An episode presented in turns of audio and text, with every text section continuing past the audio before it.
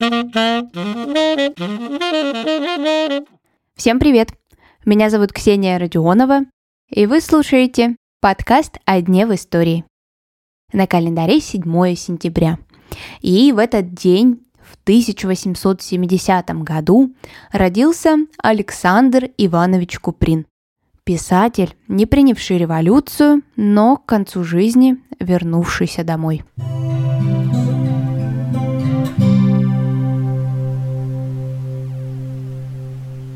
Александр Иванович родился в сегодняшней Пензенской области в семье чиновника.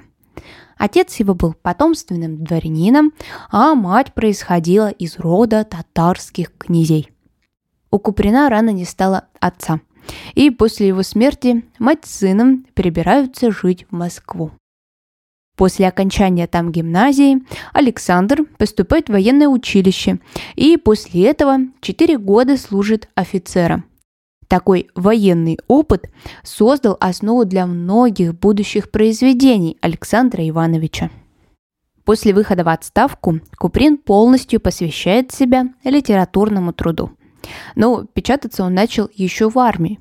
Его повести и рассказы можно было увидеть в петербургских журналах – Вообще, конец 19-го, начало 20 века – это продуктивное в литературном плане время для Александра Ивановича. Он знакомится с Буниным, Чеховым и Горьким. Но на тот момент обстановка в стране уже накалялась. Поэтому спокойная жизнь у Куприных продолжалась недолго.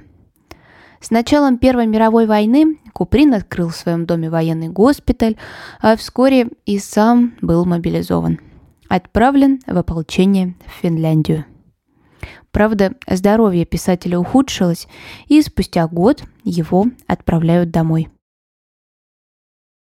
1917. Кардинальные изменения в жизни человек не всегда оценивает правильно. Ну, по крайней мере, в своем выборе он может разочароваться. Отречение российского императора Николая II вызвало в Александре Ивановиче неподдельный энтузиазм. Но продолжалось это недолго. В страну пришла Октябрьская революция. И новая власть не оправдала ожиданий писателя. Сначала Куприн пытался сотрудничать и даже лично встречался с Лениным. Предлагал издавать новую газету для крестьян под названием «Земля». Но проект остался лишь проектом. Когда в Гатчину, город под Петербургом, где проживал Куприн с семьей, пришла Белая армия, Александр Иванович становится ее членом. Но поражение его формирования рушит все то, во что верил или пытался верить автор. Куприн уезжает из страны и селится в Париже. Там он жил 17 лет. Живешь в прекрасной стране, среди умных и добрых людей, среди памятников величайшей культуры.